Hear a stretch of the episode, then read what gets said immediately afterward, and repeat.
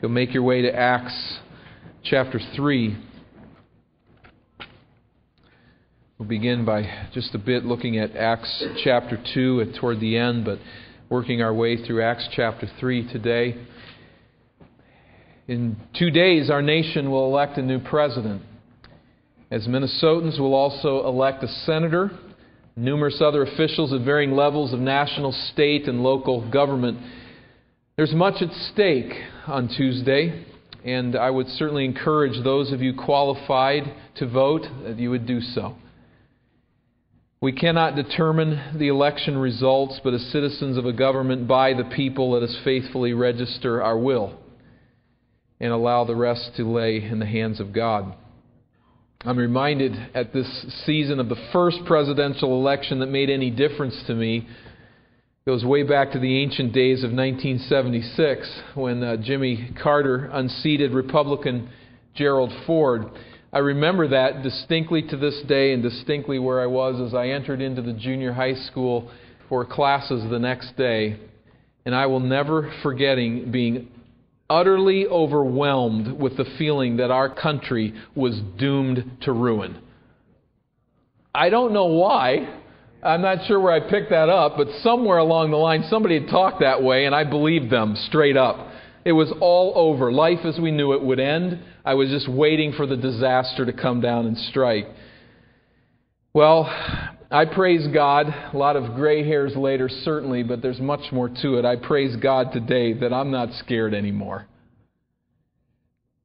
One reason is I've come to trust in something I didn't know about then, and that is the providence of God. I've come to believe the biblical revelation that God steers the course of history according to his sovereign will, and I can rest in that reality.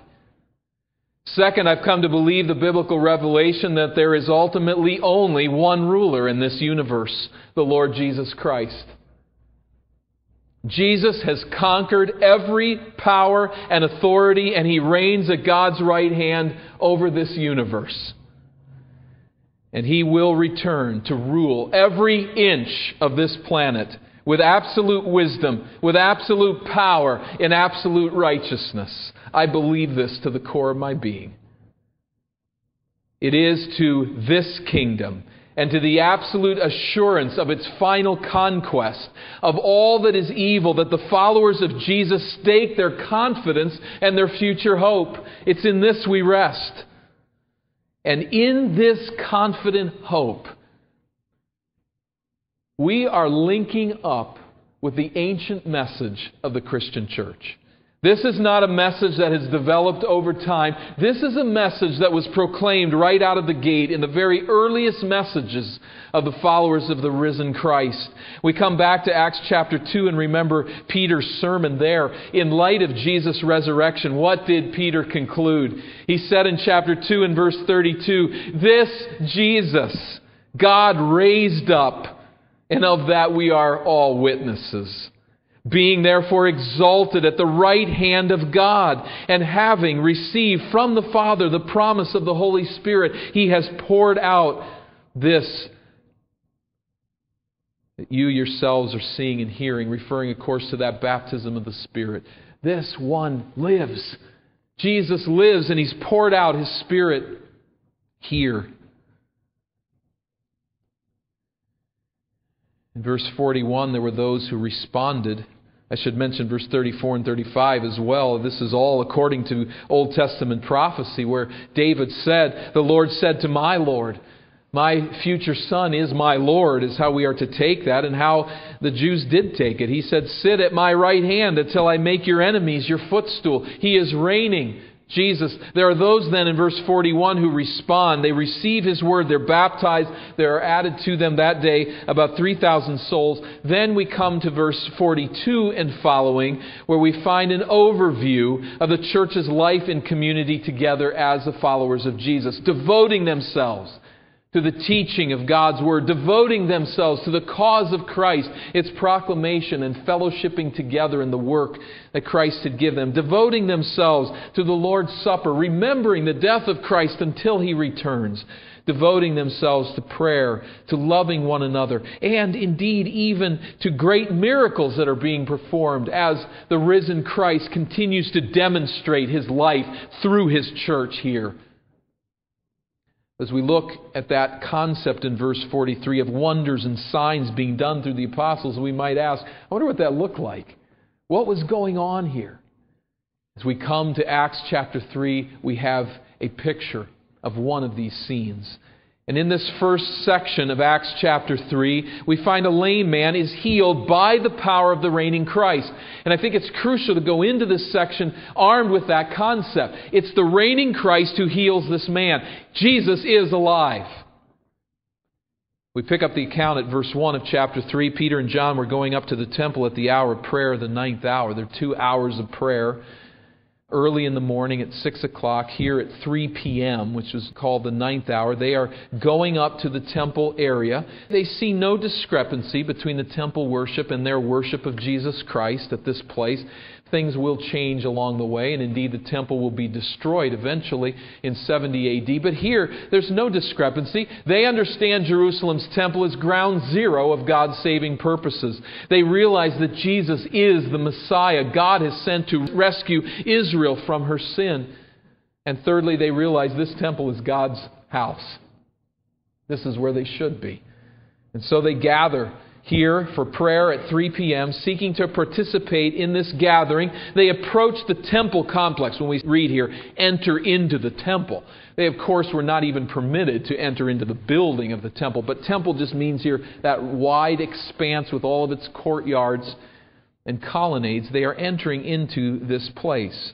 Give a picture of it just as a model. Remember, this wasn't a photograph from the day but uh, a picture, a model of the temple area. We have uh, a reference here in verse 2 to their entering through the beautiful gate. And a man lame from birth was being carried, whom they had laid daily at the gate of the temple that is called the beautiful gate, to ask alms of those entering the temple. Now, the beautiful gate would have entered into the wall that you see in the very extreme foreground of this picture. To get a different take of it, this would be now on the outside of that wall. And uh, just, just notice carefully this first wall that is here. In this region here, we don't know precisely where the gate and the wall has been taken down, destroyed, but somewhere like this, a gate would have led them into this walled area.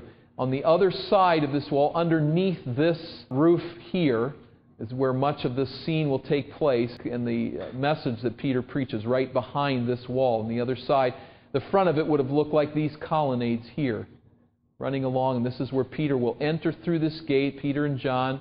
And this man is setting down here somewhere begging for alms. He would have been left to the mercies of the Israelite people. That's how they would care for such people. And it was a virtue to give alms, to give contributions to people who were in need like this. And they meet this man here. It's a well trafficked gate, we learn from history, and, and indeed a very beautiful gate. It was named for a reason. This disabled man then would have found a very key place here as people are coming up for the time of afternoon worship and would have been there at the gate. And we have indication from the original text that he keeps on calling out to them in verse 3. In verse 3, seeing Peter and John about to go into the temple, he asks to receive alms. He keeps asking them. Perhaps they ignore him at first because they have no money. But at any rate, he gets their attention. In verse 4, Peter directed his gaze to him, as did John, and said, Look at us. And he fixed his attention on them, expecting to receive something from them. But Peter said, I have no silver and gold, but what I do have I give to you. In the name of Jesus Christ of Nazareth, rise up and walk. Now notice, this man is not, he's asking for money. He's not asking to be healed. He does not know who these men are, apparently. He does not know what they can do for him, or as Peter says it, what I have is the power of Jesus Christ. He doesn't realize this. He's just asking them for a contribution of money. Peter commands him to stand up, which I am sure was a stunning command to the man who had never stood in his entire 40 years on this planet. But he says, I want you to stand in the name of Jesus of Nazareth. What does that mean in the name of someone? It's more understood to them than in our context and day. But the idea of name is in accordance with the authority or the power of Jesus Christ. The rabbi from Nazareth. We're not talking about some myth. We're not talking about some magician that's out there. We're talking about Jesus of Nazareth. Now, where is Jesus of Nazareth? This one in whose name this one is supposed to stand up and be healed. Well, to many Israelites, they would have understood that Jesus of Nazareth was gone. He's the one that was crucified as a common criminal. There were those in the stories were already circulating that he had been stolen and buried elsewhere, and then perhaps the dogs had dug up his shallow grave and eaten him because no one could produce the body, but he's dead. What does Peter believe about this Jesus? Now think of this. There's a wedge thrown down here. This Jesus died in this city not very long ago, and he says, In the name of this one that was crucified on a hill right outside of town that everyone knows and was buried, in the name of this Jesus, rise up and walk. What does he believe? Verse 32 of chapter 2 God raised Jesus up. He is exalted at the right hand of God. That's what Peter believes about Jesus. So if Jesus is alive, there is the potential that he has the power to mediate this healing. Indeed, if he is alive, he's defeated death, and if he's defeated death, then he has power over disease, over physical ailment and disablement. In the name of Jesus Christ, rise up and walk. And I want you to think of something here. This man has not walked in 40 years. He never has walked. He's got no more idea how to walk than we might have to run a nuclear submarine. He's never done this. You might have seen a nuclear submarine making its way through the ocean, but you couldn't run one. He's seen people walking. He's never learned to walk. And just on a physical level, his muscles would have atrophied so far as to make walking impossible, even if things got straightened out physically through, let's say, surgery. But what we find here is something very different. He doesn't know what to do to walk. And so, lending a helping hand, verse 7, Peter took him by the right hand and raised him up, and immediately his feet and his ankles were made strong. Interesting words here feet and ankles found nowhere else in the New Testament. They are fairly unique words that were usually used in medical context. This is a fairly careful physiological description that the physician Luke is giving to us. Remember, this is who he is. He's the Dr. Luke. And he lays out these fairly unique words to say this is what's happened to this man. He's describing how his legs have been made new. And the lame man, fully restored, wastes no time trying out these new legs. Verse 8. And I should add with this, and new ability, miraculous ability. Leaping, verse 8, up, he stood and began to walk and entered the temple with them, walking and leaping and praising God. So he passes through this gate, through the wall, into the temple courts, and he's jumping up and down for joy, lifting his voice in praise to God. He'd never been in there. He'd never walked in there before, had he? For two reasons. He'd never walked in there before because he couldn't walk. He'd never walked in there before because he wasn't allowed to get in.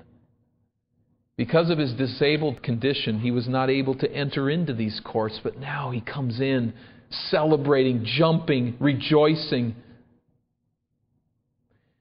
Now, we can be happy for this guy. I hope you are. I mean, what a joy it would be, to see this man jumping and praising God and leaping with this new ability. We'd be happy for this man. And we can be thankful for Peter and John for having compassion upon him and using the power of Christ to heal him. But there is something much greater going on here. And that takes us back to where we started today. Perhaps you've already made the connection. What did we read? Let's go back to Isaiah 35. Isaiah 35, as Andrew introduced that to us, he did well to say there is fulfillment in the life of Christ. There is future fulfillment in this passage, but this is a prophetic word. Isaiah 35, from the prophet Isaiah, centuries before Jesus ever lived. And he speaks about a future day, I think largely a day yet future to us, in which the Messiah will come and restore the physical nature, restore nature to what it should be. Verse 1 of chapter 35, we read of the wilderness and the dry land that shall be glad, and the desert that shall rejoice and blossom like the crocus. It shall blossom abundantly and rejoice with joy and singing. Nature itself will leap and praise God, so to speak, as Jesus, Messiah, comes and restores all things as they were. Now let's read further. In verse 5 Then the eyes of the blind shall be opened, and the ears of the deaf unstopped. Here it is. Then shall the lame man leap like a deer, and the tongue of the mute sing for joy. Now, listen to this. We need to put this together with this prophetic background. What we find as Peter reaches his hand down and lifts this man up is the reality that the new messianic age prophesied by Isaiah here has dawned. It has broken in on this man with power. The fulfillment has become. There is a sense in which we've entered the final age. What we also find here with this man rising up is that Jesus is alive. It's in the name of Jesus Christ that this man is to get up and walk, and in the name of Jesus Christ, he does exactly that. Jesus lives. Now, we live, don't we, in a fallen world. It doesn't take us much to understand disease, trials, weaknesses, aging, conflict, tragedy, death.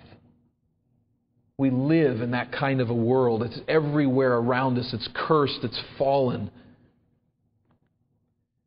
Now, here is a really depressing thought.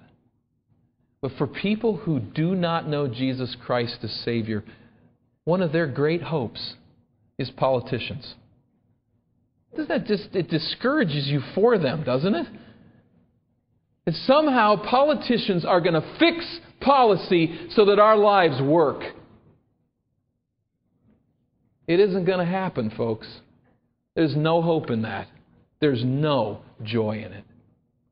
Occasionally, I realize things can be done legislatively that do bring us joy and are right and good. I understand all of that. But you think about pinning your ultimate hopes in this world on a politician. That's all some people have. We pin our hopes on the risen Christ, who is coming back and will restore this planet to what it is meant to be, who will take this fallen world and will transform it by his resurrection power. And as we think of that, at least in our hearts, if not physically, should we not leap and praise God? It's this Jesus that heals this man. Going back to Acts chapter 3. The Messianic age breaking in at this point and giving this man the ability to leap and to praise God. It's not only him who recognizes that something has happened, but verse 9 all the people saw him walking and praising God and recognized him as the one who sat at the beautiful gate of the temple asking for alms, and they were filled with wonder and amazement at what had happened to him. As we analyze the nature of miracles here, we find something very different than what normally passes as miracles in our day. In our day, people claim that miracles are happening all around them all the time. But what we have here is not even someone getting fixed physically. What we have here is a power a miracle of such force that the man has never walked, doesn't even need to learn how to walk. There's no atrophy in his muscles. He has been healed from something that he had in the womb from birth, at least. That's the nature of this miracle. The other aspect to the nature of this miracle is the fact that no one doubts it. No one. There's nobody walking around and saying, ah, I don't know about that. I'm not sure that's the case. We can't really prove this medically. Or the guy slips back into his lame state later on. No, this man is healed miraculously. In truth, he's jumping up and down having never walked for 40 years. And no one doubts that a miracle has been done. No one. But what's also interesting is with this miracle, in the name of Jesus Christ, no one's saved. People are not brought to saving faith in Christ and to his lordship by simply seeing miracles. Miracles don't save people. It's through the hearing of the message of Christ crucified and risen that salvation comes. And so Peter proceeds. And so we are reminded as we consider this that we, like Peter, do not have the power to do whatever we choose. But if we walk in faith, we have the power to do whatever Jesus wants to do through us by his Spirit. Jesus gives the apostles miracle working power to authenticate their message, to demonstrate his authority. He gives us his word, and he calls us to go out with authority and to proclaim the gospel in dependence upon his power, to open spiritually blind eyes with the message of Christ crucified and risen. And it is to that which Peter now returns. A man is raised up by the reigning Christ. Now Peter preaches salvation in the name of this reigning Christ. There is the miracle that is followed by the message, first beginning with explanation. Verse 11 While he clung to Peter and John, all the people ran together to them in the portico called Solomon's, astounded. So, coming through that gate and then quickly veering off either left or right into one of these colonnade areas, Peter realizes there's an opportunity to proclaim Christ here. And when Peter, verse 12, saw this, he addressed the people Men of Israel, why do you wonder at this? Or why do you stare at us as though by our power or piety we have made him walk? I love these questions. It's like, what do you think? Why are they staring at you? He's got their attention. He says, but you're looking at us as if somehow we have power. Here is the deflection of the glory. All the glory is centered on Peter and John, and he deflects it immediately to God. We're not the power source here, folks. Verse 13 The God of Abraham, the God of Isaac, the God of Jacob, the God of our fathers glorified his servant Jesus, whom you delivered over and denied in the presence of Pilate when he had decided to release him. But you denied the holy and righteous one and asked for a murderer to be granted to you, and you killed the author of life. These verses are rich. They basically just summarize the murder of Jesus Christ and how it took place. But they are they're very rich with words, names of Christ. There are many who argue that Jesus became God over time in the eyes of his hearers, who really just very slowly kind of came up with this gimmick to start saying that he was divine. What we're reading here is one of the first messages of the early church, and it's a high Christology. He is the righteous one. He is the author of life. Now think of this. This is a man saying this about a man who was crucified in this very town, just outside the gates, was crucified as a common criminal, and he's saying he's the author of life. Early message in the Christian church. Everybody around here was around, was alive when Jesus was crucified. But the big issue here, as with chapter 2, is you killed Jesus, but God raised him from the dead. Messiah. God sent Messiah to rescue you from your sins, to establish God's kingdom. This very servant you crucified. You handed him over to Pilate. You press Pilate to crucify Jesus against his own wishes. And not only this, but you set the author of life aside on a path to death and you chose a murderer who takes life. You had one last chance. You could say, well, the, the, ball got rolling, it went down the wrong way, and there wasn't anything we could do to back off. No, you had a final chance. When Pilate gave you the chance to choose Jesus or Barabbas, you chose one who takes life. You identified with a murderer and said, live. And to the author of life, you said, die. I want you to get something here, Peter says. You did that to God's servant. The word servant is understood to us. We have the word deacon, which means servant. We serve Christ in the church. We might even use it in a mundane sense of we serve a meal to someone. But you need to understand when the Jews heard this word, their skin started to crawl. Because this servant is the one that Isaiah prophesied as coming in the name of God, this servant, think of Isaiah 52 and Isaiah 53. This is God's servant, his Messiah, who would come to rescue his people and give them life. Remember what we just read in Isaiah 35? This one who would come to restore nature, to bring life out of death. That's the one you killed. For centuries, God has been preparing you to receive this author of life. And when he came, you rejected him. And it fills them with fear, and it should. Verse 17, and now, brothers, says Peter, I know that you acted in ignorance, as did also your rulers. Perhaps he says that so they don't just simply disintegrate on the spot. But when he says ignorance, he doesn't mean here what we might take to be an excuse.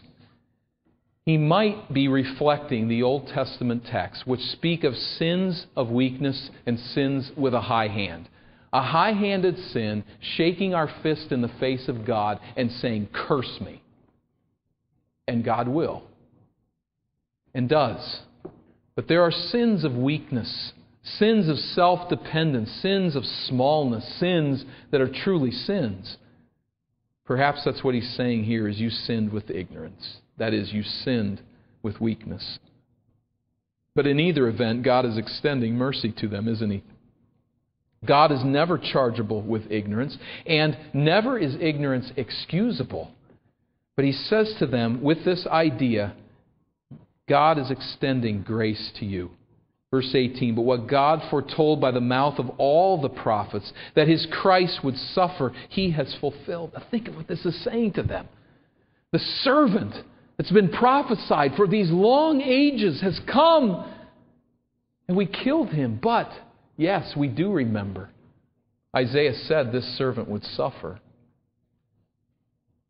And in a figurative sense, if not literally, they look down at their hands and they realize that they have blood all over them.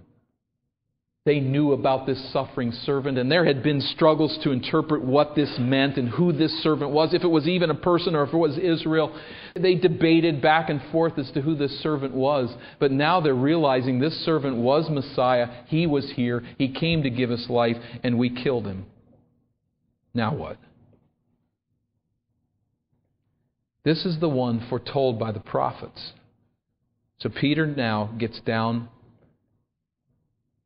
to the heart of the matter. When he says, verse 19, Repent therefore and turn again, that your sins may be blotted out. It is the most merciful of messages. Repent. Admit that what you have done is wrong. Turn from it. You have crucified Jesus, the author of life. Repent and come to him. Embrace him, and your sins will be blotted out. This is the mercy of God. The idea of the word is to expunge or completely erase our sin. And I wonder if your heart thrills when you hear that idea. Do you know the joy of sins forgiven by God's mercy? Do you know of this? Experientially, understand what it means to have my sins expunged. I don't care who you are or what you've done or what depth of sin you have experienced. God is a God of mercy who stands and calls out, Turn from your sin and receive my forgiveness. He does the forgiving. We receive his mercy. This is the offer uh, to those who have crucified Jesus. Verse 20, he says that times of refreshing may come from the presence of the Lord, and that he may send the Christ appointed for you, Jesus, whom heaven must receive until the time for restoring all the things about which God spoke by the mouth of the holy prophets long ago. There's his message, the core of it. Now, try to bring yourself into this and work a little bit.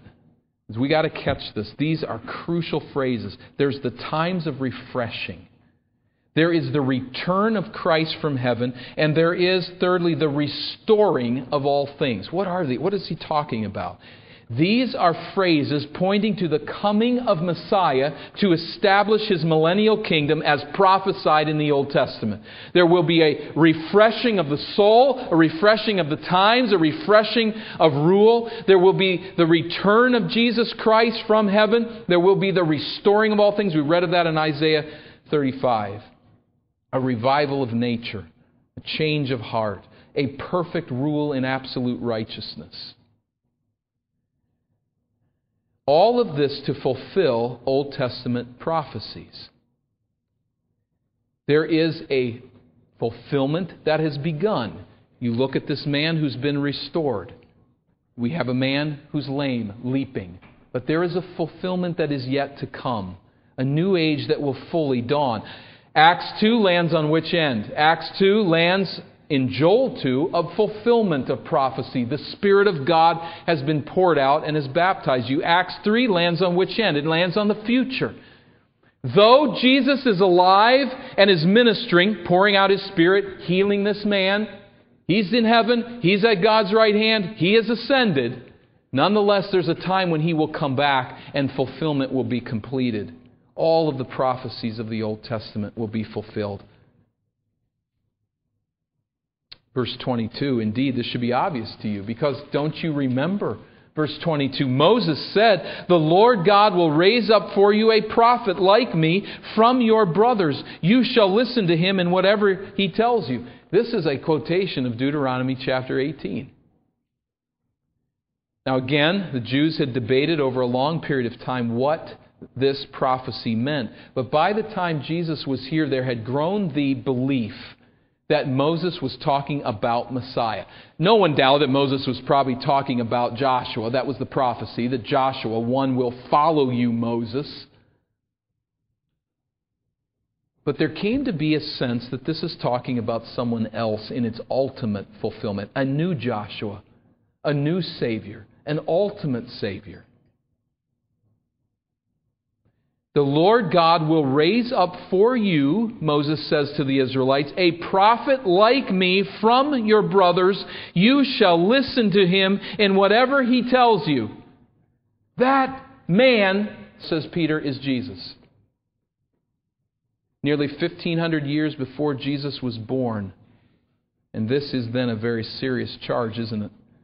The one that Moses prophesied that long ago has come, and when he got here, you put him away. Listen to him?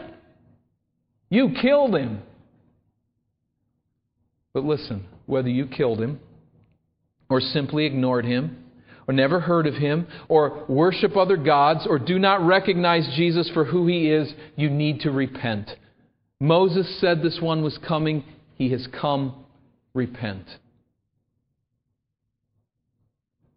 Other prophets spoke of him. Verse 24 All the prophets who have spoken from Samuel and those who came after him also proclaimed these days. It's not just Moses, but Samuel and following Samuel being the first formal prophet in Israel in the string of prophets. And he was instrumental in setting in motion what one is called the Son of David Christology. That is, he anoints David as king. 2 Samuel 7, there is the covenant with David that one of his sons will rule on the throne forever. And so, in a sense, this is all prophetically pointing to Messiah Jesus. So, you know this in Moses, you know this in Samuel, you know this in all the other prophets. That's interesting here because Muslims, Islam, say that Deuteronomy 18 is referring to Muhammad. That when Moses said, A prophet will come from among you, it's talking about Muhammad. Well, anybody on the face of the earth could pick out one verse like that and say, That applies to me. I'm the prophet. But you see what Peter is developing here. No, no, no, not, not one verse drawn out of a nebulous comment that Moses makes. We're talking the prophecies of Moses, the prophecy of Samuel, the Davidic covenant, all of the prophets who have followed, those that have pinpoint the place where he is to be born, those who have pinpoint the people through whom he is to be born, the town, all of these things, riding on a donkey as he comes into Jerusalem. We're not talking about one prophecy. We're talking about a consortium of prophets through the centuries who have pooled together and wound together various specific prophecies. Jesus is that one. He is God's servant. You, verse 25, are the sons of the prophets and of the covenant that God made with your fathers, saying to Abraham, In your offspring shall all the families of the earth be blessed. Here he is quoting Genesis chapter 12, where God says that very thing to Abraham. In you all the families of the earth will be blessed. And just for sake of edification and instruction, let's just look at Genesis chapter 12. Let's put our eyes on it. And remember, here's what God is saying to Abraham so many centuries earlier. Genesis chapter 12, God calls Abram verse 1, Genesis 12 Go from your country and your kindred and your father's house to the land that I will show you. And I will make of you a great nation, and I will bless you and make your name great, so that you will be a blessing. I will bless those who bless you, and him who dishonors you I will curse. And in you, Abraham, in your offspring, all the families of the earth shall be blessed. Every Jew surrounding Peter is saying, Praise God. That's us. We are the people of Abraham through Isaac, through Jacob, through the 12 tribes of Israel. We are those people. God has so blessed us. Praise be to God. If you write in your Bible, I would write right next to verse 3, Galatians chapter 3 and verse 8. Galatians 3 and verse 8. Let's go there. What has God said to Abraham? I will bless those who bless you, curse those who curse you, but in you all nations of the earth will be blessed. Promise to whom? The promise to Abraham. How is that promise fulfilled in respect to the Gentiles, even? All families of the earth will be blessed. Galatians chapter 3 and verse 8. Here is a rabbi of Israel who is schooled in the Old Testament text, here's what he says about Genesis chapter 12. And the scripture, Galatians 3 8, foreseeing that God would justify the Gentiles by faith, preached the gospel beforehand to Abraham, saying, In you shall all the nations be blessed. So then, those who are of faith are blessed along with Abraham, the man of faith. Faith in whom? Verses 10 and following, in Jesus Christ crucified as God's curse fell on his head in our behalf. So, verse 14, that in Christ Jesus the blessing of Abraham might come to the Gentiles, so that we might receive the promised Spirit through faith. There it is the Spirit, the Word, the promise, starting with Abraham, fulfilled in Jesus, passed on to you. Jesus is the fulfillment of the promise to bless all nations through Abraham. The new age of the Messiah is rooted in these Old Testament prophecies, one after another after another, pointing to Jesus. He was the servant. You killed him. But he will forgive. And so, verse 26, he concludes God having raised up his servant. Interesting phrase has raised up his servant as the idea of raising up, that is, presenting his servant, but obviously he raises him from the dead as well. He raised up his servant, sent him to you first to bless you by turning every one of you from your wickedness. He came to rescue you from your sin. Now, I might be talking to someone who says, well, I'm not a Jew. This is 2,000 years ago. This is a long, long time ago. What on earth does this have to do with me? We need to place ourselves right where these Jews are that are hearing this message. Jesus is the King of this universe. He rules today from heaven's throne. He will one day crush every enemy and return to earth to set up his rule. You must ask yourself the question Am I on his side? Have my sins been removed? Have they been forgiven? Has Jesus cleansed me? Have I recognized him for who he is? There is a day coming when every enemy will be crushed. But right now, God holds open arms, palms upturned towards you, and says, Come, repent, believe. Jesus is the risen Lord and Savior. What does it say to all of us in our setting, in our times, in our day? Well, we cannot determine results of Tuesday's election, but we can rest assured that God has already determined the first and the last ruler of the universe. People have tried through the ages to rule this planet, and no one has ever been able to do it. Many, many people have died in the attempt. There is one ruler of this planet, it's Jesus. He's alive. He's ruling now. And he will come and establish his rule someday here. Now, I know I can be misunderstood, but I, I hope you'll hear my words and read into them the right thing. But please understand, like every other nation and kingdom of history, God has stamped an expiration date on the United States of America. We're not going intact into heaven as a nation. No politician or governmental agency is ever going to fix our deepest travails or preserve this nation against its inevitable ruin. Whatever that ruin looks like, however that matches up to the return of Christ, obviously, I do not know. But the Lord Jesus Christ is seated on the throne of this universe. He has conquered every power and authority, and He will return to rule every inch of this planet with absolute wisdom, with absolute power, with absolute righteousness. And He's not going to ask permission from the United States of America. Every presidency every nation, every kingdom on this planet is not only a prelude to the big event, we're in the way. Now, again, understand what I mean. It is, to one degree or another, the case that every nation is an enemy of the conquering Christ. He will rule. What matters is that we have submitted to his lordship and that we invite that rule.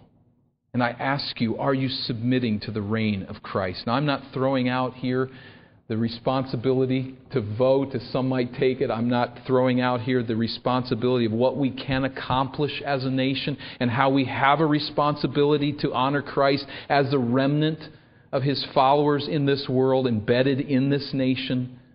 But let's not mistake it. Jesus will rule with absolute sovereign authority over all nations. There will be one king, one ruler, one reign over every inch of this planet. So, to us as a church, as we respond to this kingdom, as we respond to this king, may we never forget, in light of what we see here in Acts 3, that Jesus is our only power he is our only power ultimately to change hearts. Hearts are not changed by money. They're not changed by gimmicks. They're not changed by politics. Only Jesus can change the heart. Reminded again of that account of Thomas Aquinas, a scholar in the Middle Ages who visited Pope Innocent II, one of the worst names that's ever been assigned on earth. He was anything but innocent. Not once, not twice. But Innocent II uh, was there, found as Thomas visited him one day. There's Innocent, the Pope, counting his money. Had big, huge sums of money there, and he's counting through it, getting his from his basically taxes on people and building up his kingdom. And he boasted, it is said, to Thomas, saying, You see, Thomas, the church can no longer say, Silver and gold have I none. To which Thomas is said to have replied, Truly, Holy Father. And neither can she now say, Arise and walk. I think we understand his point. And may we, in everything we do, operate in the power of and in submission to the authority of the reigning Christ. We do not have the power to do whatever we choose. We can't command heal people. We can't raise the dead because we just designed to do so. But we can do exactly what Peter and John did. They had the power of Christ. They had the will of Christ. They were doing what He wanted them to do. And we have that same power to do whatever Jesus wants us to do through His Spirit. Whatever that is. God knows in my heart how many times I've prayed for people to be healed and how many times I've indeed prayed over dead bodies and asked that they'd walk again.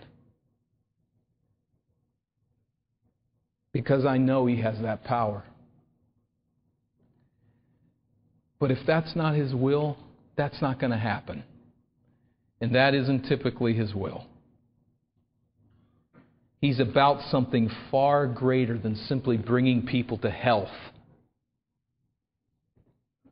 He's reigning to bring every enemy in subjection to him. And the last enemy that's going to fall is death, which means we're going to stay in a realm of death until he comes back. But having said that, we can go forward in the assurance to go forward with courage into a fallen world, proclaiming the healing grace of Jesus Christ, not so much for bodies, but for souls.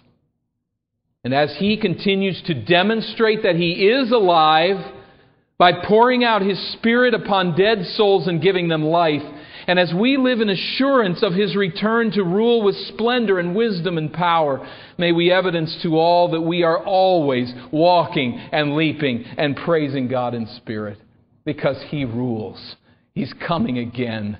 There are no ultimate fears in the heart of a believer in Jesus Christ. There is only a waiting for final victory. May He be praised, and may He calm our hearts until we meet Him. Let's bow for prayer. We praise you for the one, Father, who has broken into the darkness.